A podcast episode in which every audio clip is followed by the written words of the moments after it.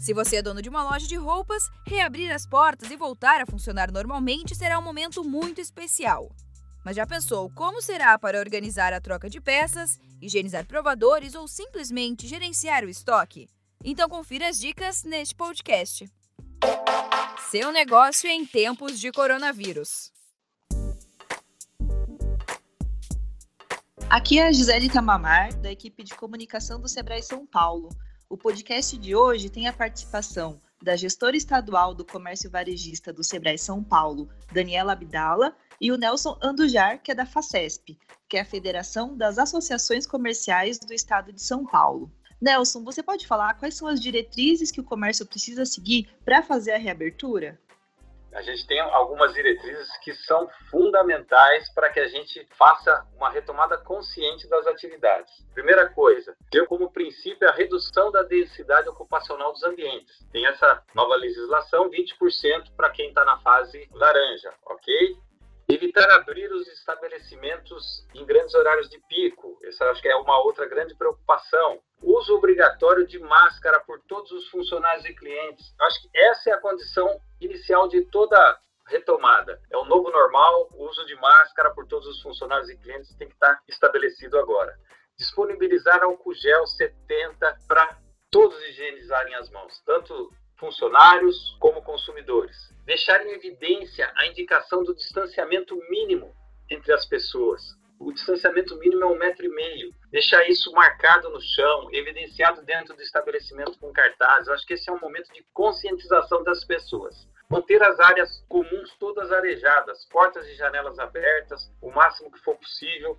Quem não, não puder evitar ar-condicionado, manter a limpeza dele constantemente. Higienizar com frequência as áreas comuns, eu acho que essa higienização, tanto com álcool gel como na parte de limpeza, é muito importante. E preservar os grupos de risco. Quem conseguir reservar um horário especial para atender o pessoal do grupo de risco é de suma importância. Vamos ter o um cuidado com esse pessoal com mais carinho. Nós queremos ser lembrados pelos cuidados que tivemos com todos. E Dani, quando a gente fala de varejo de moda, a gente encontra algumas particularidades, né? Queria que você falasse quais são as recomendações sobre a prova de peças e uso dos provadores. É, sobre o uso do provador, o protocolo do governo do estado determina que seja reduzido o uso do provador nesse momento que a gente está fazendo a retomada. E se for utilizar o provador, que seja feita a higienização a cada uso do provador pelo cliente. A higienização deve ser feita de acordo com as recomendações da Anvisa, principalmente nas maçanetas e nas superfícies mais tocadas do provador. A recomendação também é delimitar o uso do provador para apenas um provador.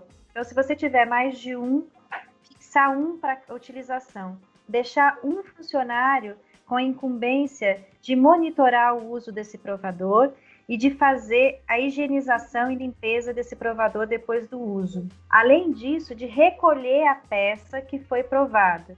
Então, em relação às peças do provador, o protocolo de higiene é de você fazer a vaporização da peça através de ferro a vapor ou de vaporizador o estoque que chega de fornecedor, as peças que vão para casa de cliente ser provadas nas bags delivery ou as peças que vierem para troca, essas devem ser colocadas em quarentena de três dias, 72 horas. Após a quarentena, também recomenda-se passar a vapor essas peças, então, ou com vaporizador ou a ferro. Bom, quem quiser saber mais informações sobre os protocolos e a retomada das atividades, pode entrar em contato com o nosso 0800 570 0800 ou acessar o site sebraesp.com.br. Obrigada e até uma próxima.